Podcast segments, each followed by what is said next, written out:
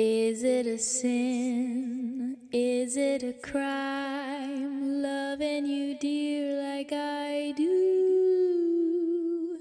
If it's a crime, then I'm guilty. Guilty of loving you. Mm. Hello, hello, hello, everyone. Welcome to episode 28 of Criminal Broads, the true crime and history podcast about wild women on the wrong side of the law. Today, we're delving into my favorite sort of case, which is a case where the players are famous and yet the legend tends to be a little bit inaccurate. Ooh, I love this kind of thing.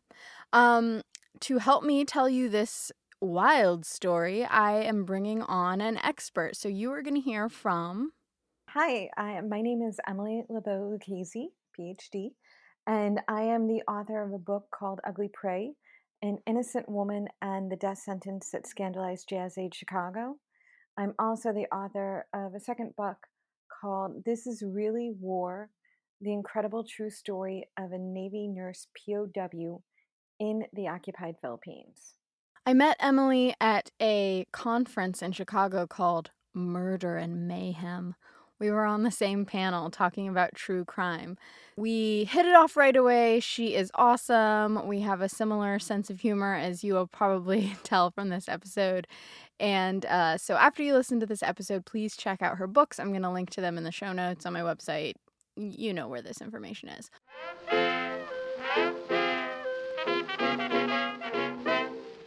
If you are currently consuming this podcast, I'm going to guess that you are a fan of true crime podcasts in general. If so, I wanted to recommend Stitcher Premium for you. It is full of fantastic podcasts and a lot of new fabulous and or ad-free true crime content. If you're looking for a new true crime podcast to check out, then you should look at True Crime Garage Off the Record, which is the latest project from the True Crime Garage hosts, Nick and the Captain. Every week, they're going to revisit some of the most haunting cases they've covered to date and discuss new theories, deep dives, and updates on your favorite past episodes of True Crime Garage. Stitcher Premium is also full of ad free episodes of your favorite podcast. So if you're a My Favorite Murder fan, but you're kind of sick of the ads, consider signing up for Stitcher Premium. So, um, you want to try out a month of Stitcher Premium for free? I've got a code for you. Go to StitcherPremium.com. That's Stitcher like S T I T C H E R premium.com and just plug in the promo code BROADS. That's StitcherPremium.com, promo code BROADS for all your podcasting needs.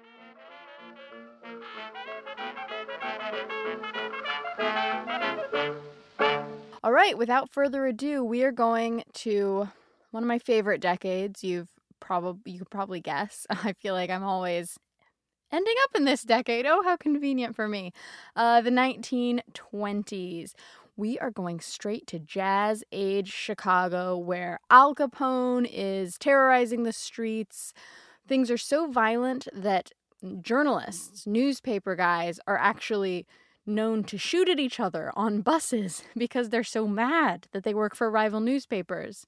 Women are getting the vote, prohibition is happening. If you want to get into the coolest gin joint in town, you got to knock or something like that. I don't know if that's the correct knock. Would that get me in? I don't know. And Chicago as a city is dealing with a very awkward trend. Oh, there's no easy way to say this. How do I put this politely? Uh, women are starting to kill people. Let's get started.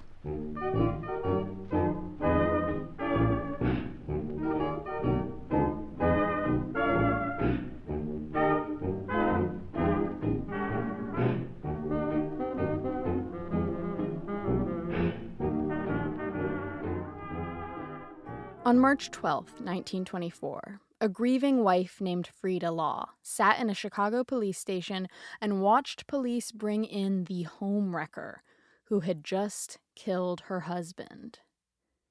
This woman, this awful, awful woman, had the audacity to be dressed to the nines in a fur trimmed black coat and a hat that matched it perfectly.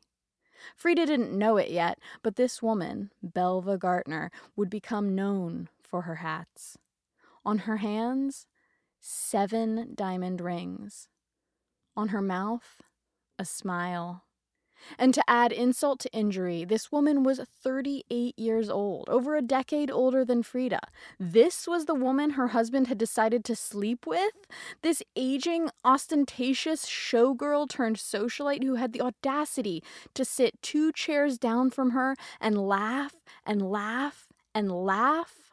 Belva was a former um, showgirl her her name originally was Belva Boozinger from downstate Illinois, and her father had died young. Her mom was poverty stricken and relinquished her children to the state. Um, and so she was actually mostly raised in an orphanage for children of, of Civil War veterans. And then when she moved to Chicago, she became Belle Brown, and um, she, uh, you know, was a showgirl, and that's how she met her husband. So she was, uh, you know, late 30s when this all happened in 1924. And at the time she was divorced, uh, she was really at this point just a socialite. Um, she'd married a wealthy man who was older than her, and um, he really loved her um, to the point that he he still wanted to be married to her, even though she was untrue, she was violent, um, and as we'll get to the story, she's just a mean person, um, extremely self absorbed. And so he um, still funded her. I mean, and that obviously was really the, the, the, you know, divorce law back there then. But um, he had, um, you know, paid for her apartment. He still had this painting up of her that hung in his dining room that he looked at every night. So there was, yeah, it's so pathetic. And there was still a relationship there. She still called him daily, but she didn't want him anymore. Now that her showgirl past was long behind her and her marriage was conveniently over, conveniently since her ex husband was still funding her lifestyle, including all those hats, Belva had the time to find herself a lover. So she peered around Chicago until her eyes alighted on a younger man who caught her fancy. The two of them started seeing each other. They'd drink and dance and drink some more and dance again and have another drink. They had a lot of fun. Sometimes they had too much fun. Walter Law is he's in his 20s. He's about, you know, 10 years younger than her. And he's married. And he's married to a woman named Frida. And he has a young son. And he works as an automobile salesman. Um, and he one night, you know, calls his wife on the phone and says, Do you want, uh, you know, you want to go out tonight, uh, go see a show? She says no. Uh, she had some sewing to do, and so he says, "Well, you know, I'm I'm I'm going to work," which is really questionable because automobile showrooms aren't a 24-hour business, right? So instead, you know, he goes for lady number two, and that is Belva. And so she, um, they go out that night, and um, they get drunk and uh, they end up um, in Belva's car and she shoots him. All we really know about those last few moments in the car between Belva and Walter was that they'd been drinking a lot of gin. Somebody must have said something. The other person reacted angrily. Things exploded into an argument and then a shot. Or maybe they were just playing around, being silly, waving a gun around in that fun, flirtatious manner that people did in the 1920s after guzzling down a bunch of illegal hooch. We don't know. What we know for certain is that the gun went off and only one person stepped out of that car alive. And not just shoots him, but shoots him, you know, point blank range, and then goes upstairs to her apartment and when the police knock on the door later, she's extremely irritated that they're bothering her with this nonsense. And it, they she they they they seem to she seems to act like, you know, clean this up for me. You know, like why are you bothering me? And so she um and denies it immediately. Um they take her to the, the, the police station. It's like 2 a.m. in the morning. Um, and the way it worked back in Chicago at the time was there would be a coroner's jury. We don't have the system anymore because we switched to a medical examiner. But at the time, we had a coroner. And so there was a jury who would decide whether a crime took place. And this was an important step in the process, uh, particularly for women, because very often, if there was uh, female on male violence, the coroner's jury would dismiss it as self defense because there weren't laws that were strong enough to protect women against domestic violence, nor were they regularly enforced. So, very often, if it was uh, a boyfriend or an ex or a spouse and it was female on male violence, um, very often the coroner's jury would dismiss it um, because it was an assumed self-defense that she she uh, got violent. Um, so that's the first. Eh, that the time it was the first stage. You got the coroner's jury, then you go to a grand jury eh, before you get the indictment. So what's interesting about the coroner's jury in Chicago at the time, they would just happen in the weirdest places right? So sometimes it would happen in a police station. Sometimes it would happen, um, let's say, at, at uh, a funeral home, the morgue. Uh, you know, so you're on this jury. I mean, imagine this: you like you're on this jury, and it's like 2 a.m. and they're like, "Let's go." So they go to the funeral, or this one, it's in a police station. It's really cramped. They have kind of this this little courtroom, and what's awkward about it is they put Belva in a seat next to the victim's father.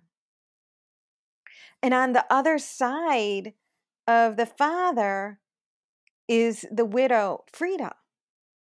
And so this is, I mean, really terrible, right? So the father's name is Harry, and Harry is comforting Frida because, uh, you know, Belva's being terrible she's using the time before the, the, the coroner's hearing starts to just really make Frida feel bad. She's saying things like, uh, you know, eh, Walter never really did get along with his wife.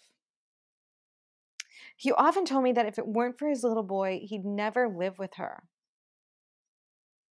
So it's really terrible. And then she says that she just, you know, this is complete nonsense that you're accusing me of murdering Walter. She says, Me threaten him with a knife? That's crazy. He was always a courteous gentleman to me. Why should I ever be angry with him? From the beginning, Belva's alibi, if you can call it that, was that she simply didn't remember what happened. Never mind that here she was in jail, perfectly coherent only a few hours after supposedly being so blackout drunk that she could fire a gun and not remember it. Her story was that she didn't know what had happened, she had no idea how Walter ended up dead, and she was sticking to it. At the police station, she took time to really rub salt in Frida's wounds by declaring that Walter had wanted to leave Frida for her, and declaring that she herself didn't care one bit whether Walter married her or not. He was her arm candy, her boy toy. She didn't give a damn if he truly loved her. In the end, he was perfectly disposable to her. Initially, the coroner's jury they do not they they they do not like her, and they they uh, remand her to the grand jury, and she's really offended by this, and she's complaining to reporters. So early on, before her husband, or I'm sorry, her ex husband, gets an attorney for her, she's just complaining to the reporters and self-incriminating herself. So she's she's actually blames the coroner's jury for being so nasty. And she says to a reporter, she says, that was bomb. They were narrow-minded old birds. Bet they never heard a jazz band in their lives. It gets even better. She says, now if I'm tried, I want worldly men, broad-minded men Men who know what it is to get out a bit. Why? No one like that would convict me.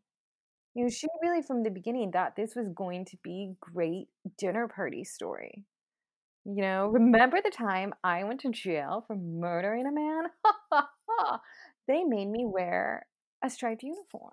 These quotes were certainly amusing, but they didn't make Belva look all that innocent in the press. Within a day or two, her ex husband William, the man with the huge portrait of her hanging in his home, had procured an extremely expensive attorney for her, and the newly created Save Belva team ordered Belva to stop talking to the press and to start reforming her image. So she went from making jokes about being hung to leading a woman's Bible study and singing demurely in the choir. Still, if you kept a sharp eye on even this reformed Belva, it was pretty clear that she wasn't terribly worried about the terrible things she'd done. On the day that Walter Law was being buried, Belva Gaertner was happily playing cards.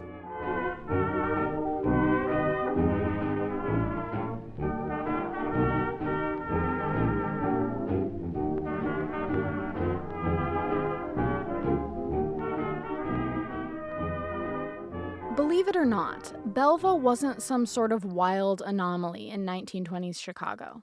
In fact, the city was experiencing a disconcerting trend in those days. More and more women seemed to be totally okay with murdering people. Amid all the bootlegging, the hooch swilling, the Al Caponing, the Charlestoning, and all those short skirts, women seemed to be getting the idea into their pretty little heads that if they didn't like a man, they could get rid of him with a bullet or two. Over four quick decades, murders committed by women jumped 400%. In other words, Belva certainly wasn't the only murderess giving interviews from jail. But there were rules for being a murderess, and these rules were ironclad, if technically unofficial. If you were going to be a murderess, it was very important that you be a pretty one, unless you wanted life in prison. The all male juries were so openly biased towards hot female murderers that it became something of an open secret in the city. Journalists joked about it, people from other cities wrote scathing letters to Chicago opinion columns about it, and prosecutors raged about it on the courtroom floor. No matter how damning the evidence, a silken ankle and a beauty mark above a trembling lip seemed to carry just as much weight in the jury's mind. After one especially ridiculous trial where two gorgeous blonde sisters were acquitted of murder, the irritated prosecutor remarked that blonde curls or dark eyes seem to have a faculty of making juries forget the most clinching evidence. Nowhere was this bias more evident than in cases where the murderess was older, or less beautiful, or an immigrant, or all of the above. In 1922, the serial killer Tilly Klimek was arrested for poisoning her latest husband, and the press gave her none of the admiring treatment that it gave younger, hotter killers. As journalists would never let you forget, Tilly was Polish, her English was broken, her hair was thin, she was 45, and her figure was nothing to write home about. Granted, Tilly was not a good person. She was a serial killer. But given the attention that her less than impressive looks got in the press, you would think that being unpretty was her real crime. An even more glaring example of this bias was seen in the trial of Sibella Nitti, an innocent woman accused of killing her husband. Sabella was an impoverished Italian immigrant who didn't speak English, worked on a farm, and simply didn't have the money or the time for fashionable bob haircuts and pale pink manicures. The press and the prosecution were merciless when it came to analyzing Sabella's looks, and her image in the press as dirty and feral. One journalist called her a dumb, crouching, animal like Italian peasant was a large part of what initially got her the death penalty before a crack team of Italian American lawyers gave her a makeover and got her charges dropped. Into this world of obvious, cruel bias, Belva's confidence that she would get off wasn't entirely unearned. Sure, she wasn't the youngest or the hottest woman in the cell block, but she had money, style, and a perfect grasp of the English language. She knew how to play the game, which was less think of a great legal argument to prove your innocence, and more look like a sweet little lady who could have never done such a thing, or if she did do such a thing, it was certainly in self defense. Journalists were constantly reporting on Belva's hats, turning her into something of a style icon. Sure, reporters expressed moral outrage about her behavior in the press, but the outrage never turned to her looks the way it did with Tilly and Sabella. Now, speaking of good looks, about a month after Belva was arrested, a new murderess showed up in jail, and this one would really show the biases of the jury in all their glory. This murderess was an undeniable stunner. And she had a soft little southern accent to boot, turning her into the perfect I couldn't have done it package. Her name was Beulah Annan, and she was in jail because she had shot a man in the chest. This is what we know. She was tw- she was 25 at the time. Really pretty. Right? So dark red hair, bright blue eyes, and she comes from Kentucky. And she's actually she'd been married before. And so what's interesting is she was she was married to a man named Perry Stevens. And they had a child together. They had a son. And so what is interesting is uh you know Beulah when she's married, she's unfaithful. This is standard operating procedure for Beulah. And so she was married to Perry. They had a child.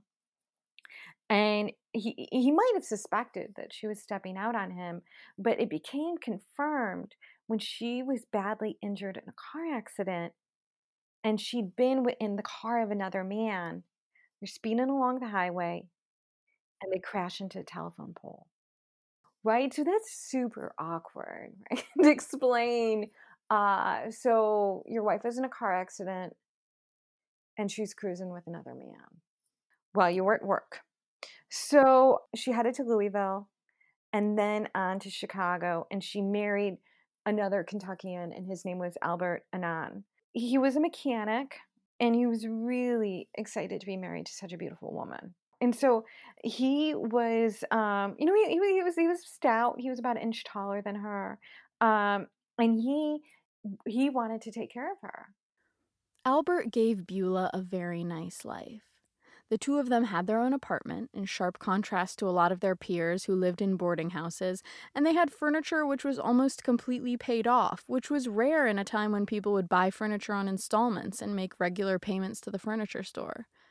Beulah was really lucky. But she didn't see it that way. There are a lot of women in Chicago in 1924 who would have wanted to be in Beulah's situation. Right? Because you got a man who will work all hours if he has to. You know, he had for her um, the, the, the, the phonograph, um, whatever they could do and, and, and, you know, to have the best in that time, Al was providing. But it's never enough for Beulah, right? So she's got a boyfriend. So his name is Harry. They're, they're having an affair and it's in April 5th of um, 1924. That's like either a Tuesday or Wednesday. And so it's middle of the week. Al's at work. She works on occasion at a dry cleaner, um, not in the back like doing hard work. I should say. No, she she just does little office things. It keeps her busy. Um, but she's off that day, and so she has Harry come over, and they drink a gallon of wine in the afternoon. And so they do what two people drank a gallon of wine in the middle of the afternoon do, and that is they get into a rip roaring, nonsensical fight. And they were offending each other. Then the name calling comes up, and then she um, she shoots him. You know, they kind of it's it's one of those things where they're arguing back and forth, moving around, um, and she she blasts him, and she's just way too drunk to really know what she did. Um, and so she plays a record. It's a foxtrot called the Hula Loo, and she listens to it on repeat. They call her Hula Loo, the kind of gal who never could be true. She did her dancing in the evening breeze, neath the trees oh, how she used to shake her seaweed deeds. I never knew a man who wouldn't shoot a damn groove and sail across the briny blue to woo the lady known as Hula Loo. After two hours of sitting there in her apartment, drunk out of her mind, with her lover bleeding to death in front of her, listening to this song play over and over and over, Beulah started making phone calls. First, she called the laundromat where both she and Harry worked, and she asked if Harry was there. Then she called her husband at work, and she said she'd shot someone because he had tried to rape her. Her husband raced home as fast as he could and found the grisly scene. There was his wife, smelling of wine, spattered in blood, wearing only a camisole with two wine glasses sitting on the table, and there was Harry's body, slumped against the wall. Albert called the police, and when the police arrived, Beulah instantly asked the accompanying assistant state's attorney if he couldn't just frame it to make it look like an accident. The man said no.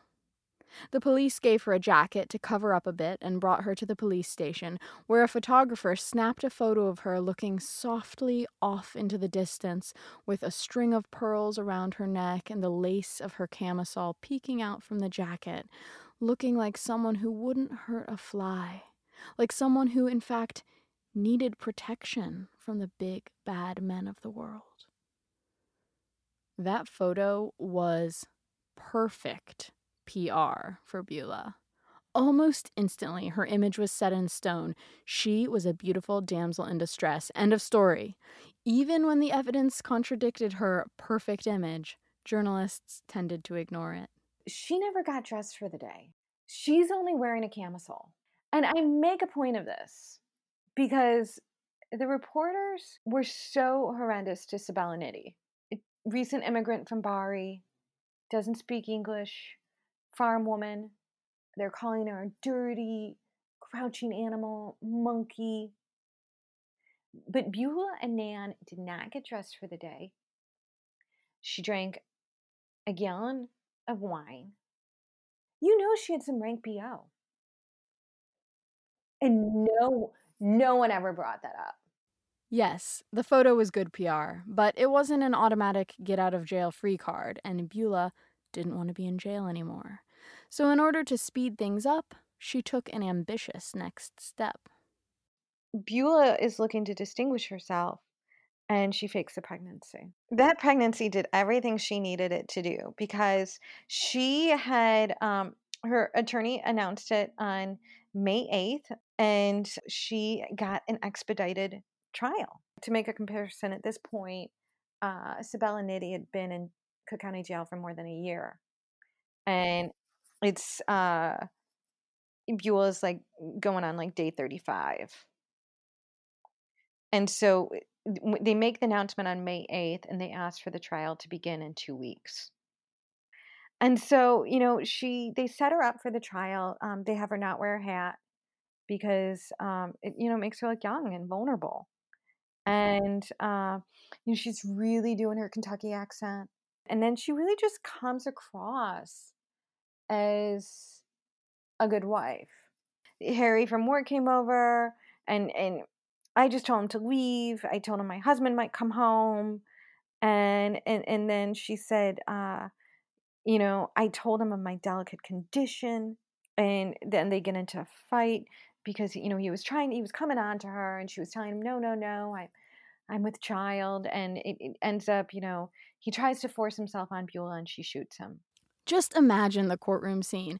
Here's this beautiful young pregnant woman swearing that she just wanted to be faithful and true to her husband when this horrible man burst in and tried to force himself on her, and she's saying all this in a southern accent. I mean, after hearing and seeing all of this, the jury was a done deal. Anyone who had been following the news in Chicago over the past couple of years could have anticipated the outcome of Beulah's trial in their sleep. You know, at this point, the jury members, they're like nodding in agreement, right? She was the victim. And then I love it. uh, The reporters had made note. Some of the jurymen were like angrily chewing their gum because they were so mad at the dead man who had assaulted this poor little girl. They really, they really play to the, you know, gentlemen of the jury. You hate this type of guy. You hate this type of guy for what he does to women. So, um, she you know, she was acquitted. It was only two hours so that that they decided. It was a one day trial. She was gone. I mean, by that evening, she was back in her apartment where she had shot Harry. But then here's where it gets good. Okay, ready? So on Monday, she's out on Friday. On Monday, she goes and signs paperwork to begin divorce proceedings against Al. And she says he was too slow. Get this. He didn't know how to dance. She said, I want lights, music, and good times, and I'm going to have them.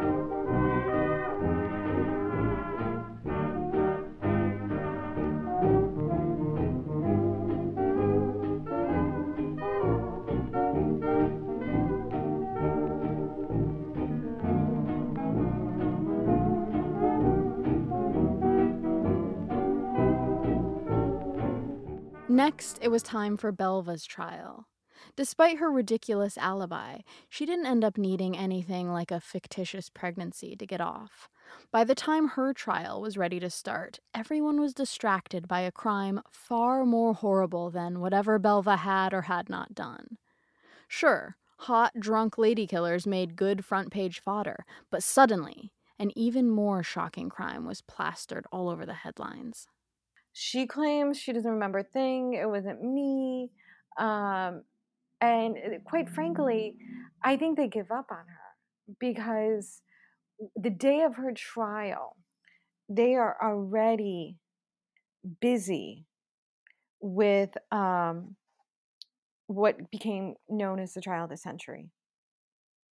And that was um, two um, University of Chicago graduate students named Nathan Leopold and Richard Loeb killed a 14 year old boy for the thrill of it.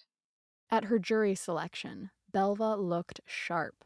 She wore fashionable gray tights, high heels, a blue twill suit, and an incredible hat. Her approach was to be seen and seen only. She wasn't going to take the witness stand. After all, she couldn't remember a thing. She was just to sit there, looking stylish, and let the biases of the jury do their work. As the jurors, one building over, heard horrific testimony about the time Leopold and Loeb had castrated a cab driver, Belva's jury was selected, and their eyes were on her. The trial itself took one day. There were hardly any witnesses. She wore brown to match her eyes, with a luxurious swath of mink around her neck, and when the jury decided that she was not guilty, she burst into laughter. Oh, I'm so happy, so happy, she said, and I want to hurry out now and get some air. Walter Law's wife, Frida, watched Belva rejoice, and then fell into the arms of her own sister, sobbing. There's no justice in Illinois, she said. No justice. Walter paid. Why shouldn't she?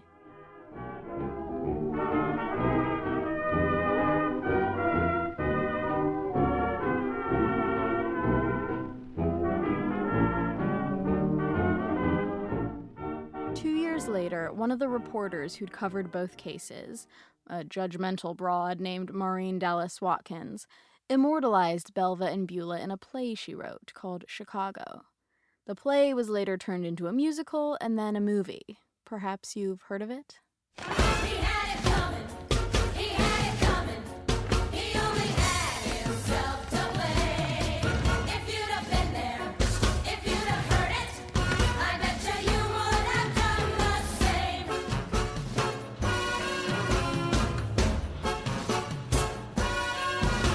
As fun as the movie is, though, it's contributed to quite a few misconceptions when it comes to Belva and Beulah, known in the movie as Velma Kelly and Roxie Hart.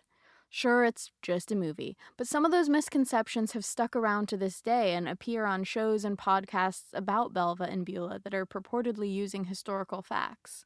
So in real life, Belva and Beulah weren't really competing with each other. you know, Beulah was aware that there had been a, a track record of beautiful women being acquitted, and she was aware that her court timing was coming up with a set of other women. Uh, but it wasn't it wasn't this nonsense of they wanted to be stars or celebrities. Um, they didn't have the same attorney who was dividing his time uh, between them. You know, in the movie, it's like if you take a little bit from Belva, you automatically give it to Beulah. That didn't exist at all. And in fact, I think um, in real life, um, Belva was uh, of the two of them, she was going to fare far better. Um, her husband had purchased the best attorneys, and um, so all she had to do was just write out her time. So she was very quiet, not talking to the press, um, really just focusing on herself at the time. So I, I think you know history gets this wrong. Also in the movie Chicago, um, Nitti is played by the Hungarian ballerina Hunyak, and in the movie, spoiler alert, turn down your radio for a second if you don't want to hear it. Um, but Hunyak dies in the movie, and that does not happen in real life. In real life, Sabella Nitti remarries and retires to California. As the years went by, Belva and Beulah were transformed into these glamorous murderesses who got off scot free, and, huh, wasn't it all sort of delightful? Few people remembered their story's real endings. Beulah married an abusive man and died young of tuberculosis. Belva remarried patient old William Gaertner and abused him. Immigrant women like Tilly Klimek and Sabella Nitti were largely forgotten. Also forgotten? What the world was really like back then. It wasn't all jazz and booze and drunken lovers' quarrels. It wasn't all furs and hats and lacy camisoles. The times were changing and anxiety ridden. Women were gaining more and more freedom. Society's relationship to alcohol was hideously confused. People were suspicious of immigrants, the social order was shifting fast, and no one really knew how to handle it. There was a lot of anxiety. I th- don't think people remember. You know, Chicago, the film. You know, it, history looks back and sees, um, you know, the flappers and the drinking, uh, the speakeasies, and it just seems like a, you know, a fun time. But eh, you know, before the crash of the Great Depression, but they had their own anxieties as well. They had their own anxieties regarding what was really a changing culture, right? So you have um, prohibition, which was really intended to stop um, the al- alcohol use that had been brought in by by specific cultures, right? And the, the alcohol and drug use brought in by by um, ethnic whites and people of color, right? So you have prohibition is a huge factor in that. You have women that just got in the boat, so that's a shifting change um, in the social order. And then the other change in the social order that was a major shift was uh, an introduction of credit, consumer credit in the mass. Right, so remember, I, I brought up those furniture stores. So now all of a sudden you have more opportunities for installment credit that's going out to the middle class. And so we have this real blending of the social order. And that makes people anxious. Um, it's, you know, for a lot of people, it's a good thing, right? You know, that um, the social order that's been rigid is being redefined. Um, that's going to open up opportunity uh, for some people, but for the people who feel threatened by it, it's a time of anxiety. And so, what you see these prosecutors doing is appealing to these all male, all white, all of a sp- specific type of, of ethnicity um, right? So y- y- nobody's name on these juries ends in a vowel you know? Uh, let's just say that right? So they're they're appealing to whatever anxieties these men might have about the social order. But you know it's not fun right? And so that's why it's so much more fun to look at what maureen dallas watkins was attacking which was the um, you know the morality the middle class morality. And so that's how the movie chicago remembers it is uh, not thinking about the tenements in chicago at the time not thinking about the poverty um, or what made people want so badly to change the social order. She's looking at the people who had you know really been benefiting from the social order who were you know defecting from it through jazz and booze Jazz and booze, booze and jazz. That's how these women would always be remembered, despite the bodies they left behind, bleeding out. Their juries were desperate to think that women like them simply couldn't be violent or callous enough to take a life like they were snuffing out a candle. Pretty American girls didn't kill. they couldn't. The thought was too horrible to bear, and so Belva and Beulah's juries simply didn't bear it. Instead, they pushed thoughts of violent women under the rug and let the ladies go.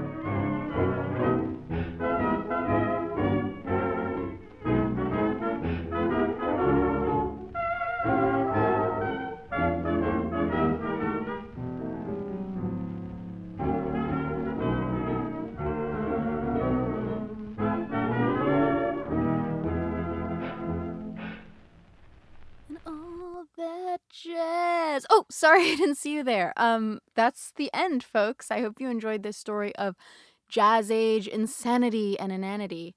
I love the I love this time period because all these famous crimes are sort of happening on top of each other. As I've said already twice, Al Capone's also going on during all of this.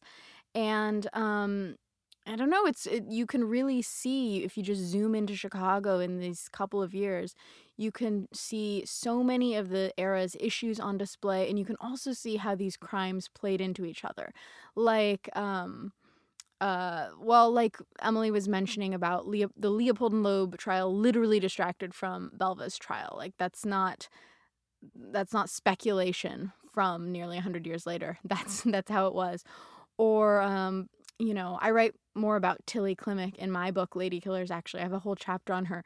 But her trial by the time she came along, people were already aware of the bias towards pretty killers, even though Belva and Beulah had not killed anyone yet. And so by the time Tilly came along, when people were writing about her in the press, they were also sort of doing this meta commentary on how we treat pretty killers. It's just a very interesting time period um, and worth looking into. So I hope you like this this story. I would encourage you to go out and get Emilie's books. Um, let me pull up the titles again. Her first book, which is on Sabella Nitti, and that is a heartbreaking and fascinating story. Sabella was innocent but got the death penalty, and the abuse she endured in the press is just gonna make your blood boil. That book is called Ugly Prey: An Innocent Woman, an Innocent Woman, and the Death Sentence That Scandalized Jazz Age Chicago. And then she has a new book that just came out, which is another incredible story from women's women's history. I why I don't know why I'm getting my plurals and my singulars messed up today.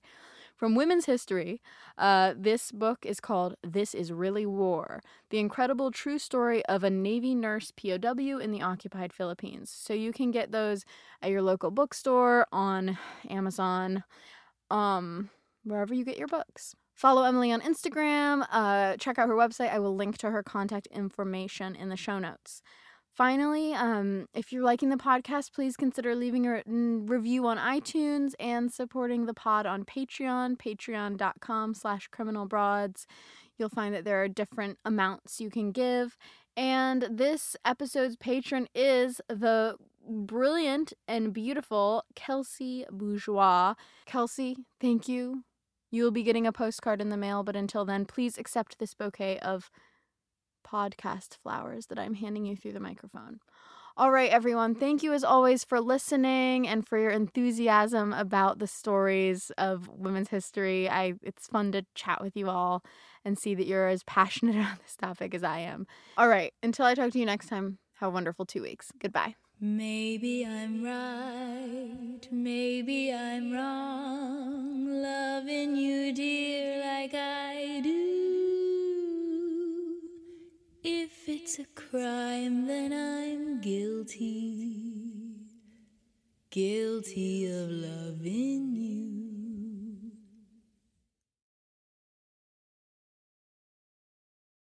I never knew a man who wouldn't shoot a Dan McGrew and sail across the briny blue to woo the lady knows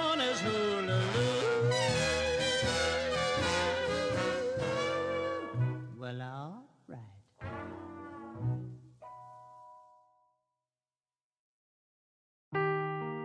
Seeking the truth never gets old. Introducing June's Journey, the free to play mobile game that will immerse you in a thrilling murder mystery. Join June Parker as she uncovers hidden objects and clues to solve her sister's death in a beautifully illustrated world set in the roaring 20s. With new chapters added every week, the excitement never ends. Download June's Journey now on your Android or iOS device or play on PC through Facebook Games.